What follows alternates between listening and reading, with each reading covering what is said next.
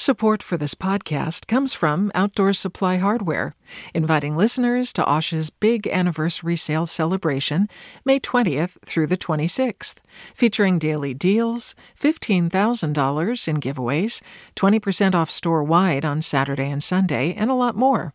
Learn more at osh.com. Hi there, I'm Rund Abdelfatah from Throughline.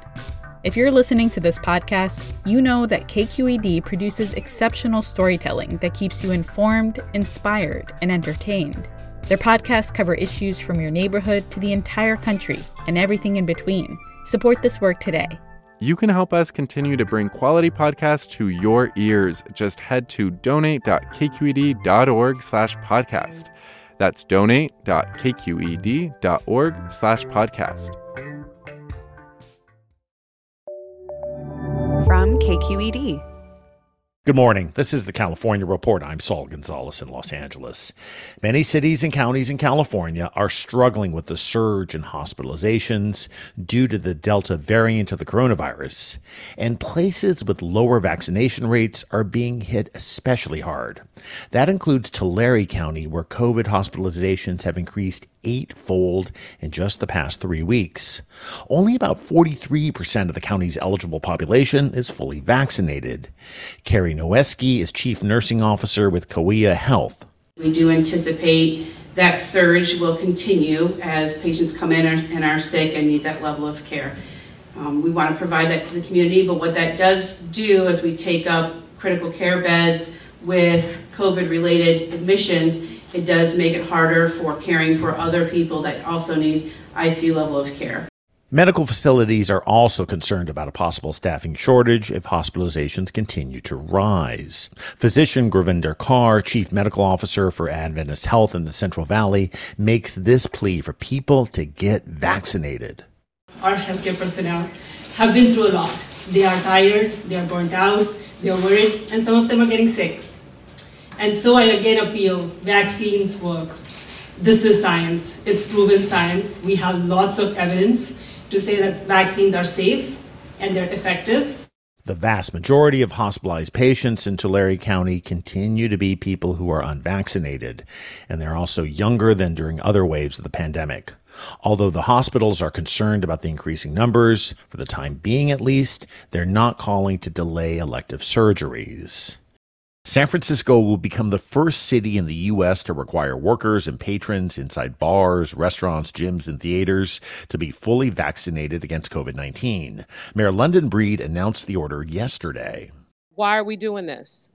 It's to protect the workers, it's to protect kids, it's to protect those who can't get vaccinated, it's to make sure that we don't go backwards.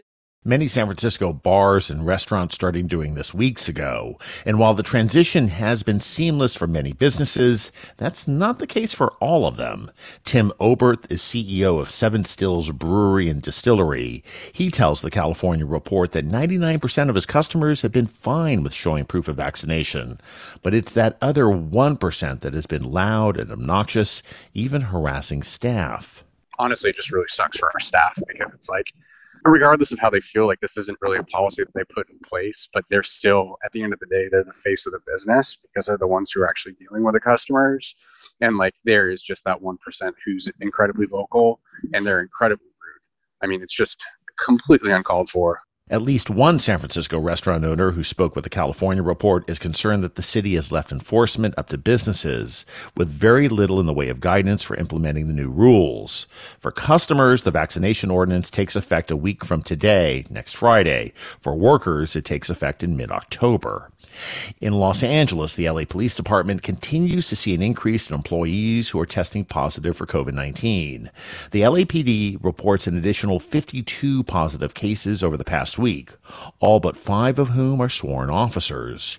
And the vaccination rate for LA cops has remained stagnant for months and is far lower than the general population in Los Angeles. Here's LAPD Chief Michel Moore speaking at this week's LA Police Commission meeting. I believe that once the city again formulates its uh, vaccination requirements, that those numbers will likely increase as some that have been vaccinated have perhaps not stepped forward, even though we're encouraging them to. Since the start of the pandemic, 10 LAPD employees have died from COVID 19, and more than 2,800 have contracted the virus. Chief Moore says he supports vaccination or testing requirements, but unions representing other law enforcement agencies across the state have pushed back against vaccine mandates. Hi, I'm Sasha Khokha, host of the California Report magazine. Every week, we bring you stories about what connects us in the giant, diverse Golden State. Because what happens in California changes the world. I love this place. We were once seen as like the place to be, California. The land of milk and honey. That's where you go to Sunshine State, but we just have challenges right now. KQED's California Report magazine. New episodes drop every Friday, wherever you get your podcasts. Hey, it's Avery Trufelman, host of Articles of Interest. And I've got to say, I've been a fan of KQED ever since I was a little kid and I would come out to San Francisco to visit my grandma. It was just what we'd always turn on every time we got in the car, every time we were making dinner and turning on the radio. It was always KQED. And then over the years, I've become a massive fan of KQED podcasts because this is local reporting at its best. These are answers to questions you've always wanted to know, interviews with exciting, unusual voices, necessary journalism, all told with love and care and artistry. And did you know that a majority of KQED's funding actually comes from members? It's just people like you and me supporting the programs they love while also getting access to cool events, behind the scenes footage, and so much more. If you want to sign up and be a part of this amazing community, visit donate.kqed.org slash podcasts to become a member today. That's podcasts with an S. Thank you for listening and thank you for your support. The Dixie Fire has burned over half a million acres in Northern California, making it the second largest wildfire in state history, and the blaze is just 31% contained as of this morning. The Dixie Fire leveled some towns, but as we hear from Cap Radio Scott Rodd, crews were able to save other communities in its path. The Dixie Fire burned over State Route 36, a two lane road that leads into the town of Chester. Now entering into Plumas County, Oh man, the fire just tore right through here. Everything below the lowest branches just reduced to ash and you know these big trees just just scorched.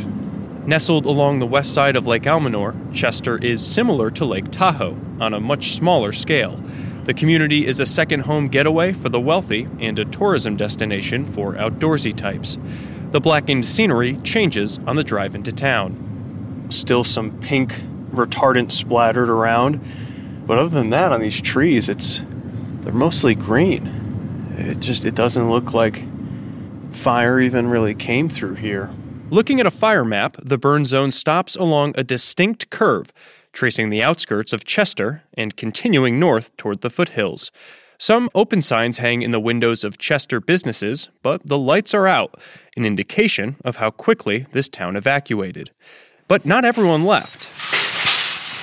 The holiday market opens a few hours each night. I am getting coffee, some milk, and maybe a few frozen dinners. Residents, including Joe Waterman, stuck around.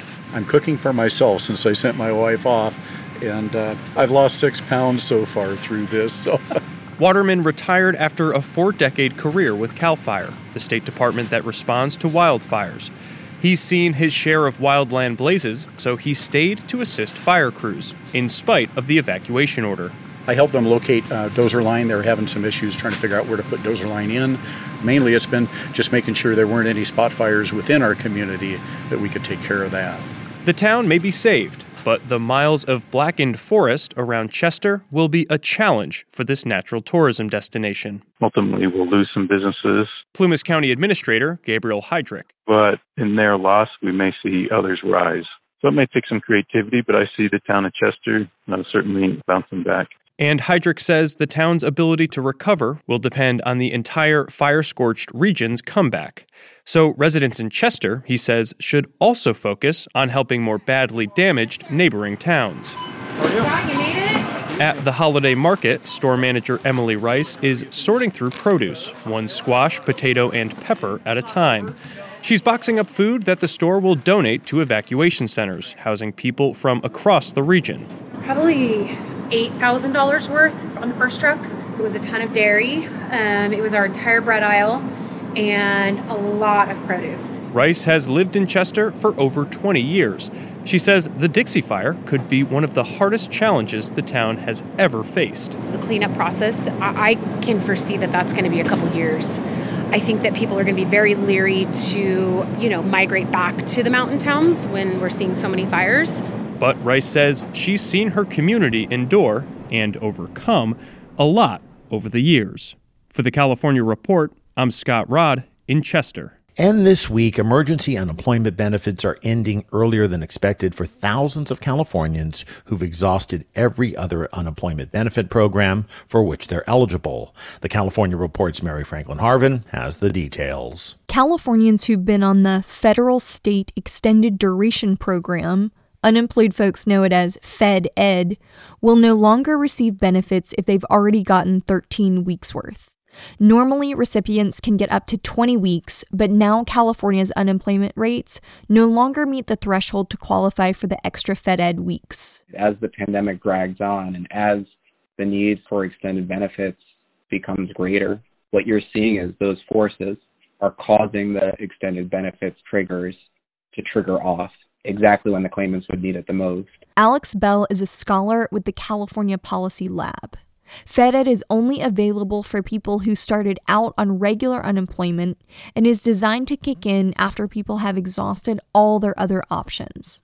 People receiving FedEd are considered long term unemployed, a position the Policy Lab has said puts people at greater risk of poverty and never returning to work. For the California Report, I'm Mary Franklin Harvin. A California based group says the pace of hate crimes against members of the nation's Asian American and Pacific Islander communities isn't slowing down. The organization Stop AAPI Hate says there were more than 9,000 hate incidents targeting those communities between the beginning of the pandemic and the end of June of this year. 40% of those incidents happened in California. Cynthia Che with the group Chinese for Affirmative Action says the real numbers are probably higher. We continue to see reports that are not necessarily in real time. From April to now, we continue to receive reports of incidents that occurred in, in 2020. The majority of these incidents occurred in public spaces, like on sidewalks and in businesses. About half include at least one harmful statement regarding anti China or anti immigrant rhetoric. And now to a preview of our sister show, the California Reports Weekly Magazine. This week, host Sasha Khokha tells us about a man who came to California from Mexico City and found himself driving a Republican governor's car without a license. Mauricio Hernandez came to Los Angeles back in 1991 when he was 16 years old. Growing up, he had dreamed about someday being on TV. yeah, my, my first dream was to be on television.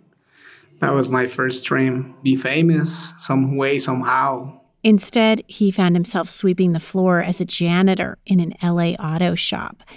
Then he started working on cars. One day, a camera crew showed up at a body shop where he'd picked up a side gig. Later, the rapper Xzibit stopped by. They were filming a pilot for the MTV hit series Pimp My Ride. So you want to be a player, but your wheels ain't fly. You got to hit us up to get a pimped out ride. The cars Hernandez worked on were often featured on the show, but he was still undocumented. That made his meeting with another celebrity who was also an immigrant kind of memorable. Hi, this is Governor Arnold Schwarzenegger of the great state of California. Hernandez remembers Arnold Schwarzenegger bringing a vehicle to the shop after he had just vetoed a bill that would have given undocumented immigrants the right to get a driver's license here in California. When Schwarzenegger came to pick up his ride, Hernandez says he was the one to drive it to him. And it was funny because like Arnold Schwarzenegger doesn't want to give us a driver's license, and I'm driving his car and I'm giving his car. So it was funny. By day, Hernandez was leading a glamorous life, meeting the rich and famous. Having his work featured on TV changed everything, but not always for the better. That's the California Report magazine's host, Sasha Khokha. And you can listen to the full documentary about Mauricio Hernandez if you tuned into this week's California Report magazine or subscribe to its podcast wherever you find your podcasts. And that's the California Report for Friday, August 13th. We're a production of KQED Public Radio. Our engineers are Katie McMurrin, Danny Bringer, Brendan Willard, and Chris Hoff, with assistance from Seal Muller. Our producers are Mary Franklin Harvin and Keith Mizuguchi. Our senior editor is Angela Corral. Our director of news is Vinnie Tong. Our executive editors Ethan Tobin Lindsay. And our chief content officer is Holly Kernan. I am Saul Gonzalez. Thanks for listening and have a great weekend. Support for the California Report comes from the James Irvine Foundation, committed to a California where all low income workers have the power to advance economically. Learn more at irvine.org. Blue Shield of California, rebuilding the future of healthcare with every Californian in mind, from quality and equitable care to not for profit values. Learn more at news.blueshieldca.com. And Eric and Wendy Schmidt whose philanthropy harnesses the power of people and science to create innovative solutions for a healthy environment, just societies, and opportunities for human achievement. Do you love learning about the San Francisco Bay Area? Its history, its people, its unique blend of cultures? Then you should check out the Bay Curious book. I'm Katrina Schwartz, editor and producer on the Bay Curious podcast, and I'm here to let you know that for the month of May, we've worked out a sweet deal for KQED podcast listeners. Right now, you can get the Bay Curious ebook for $1.99. That's right, $1.99. Just search for Bay Curious wherever you get your ebooks or find a link in our show notes. This offer does expire at the end of the month, though, so you'll want to act on it fast. Happy reading!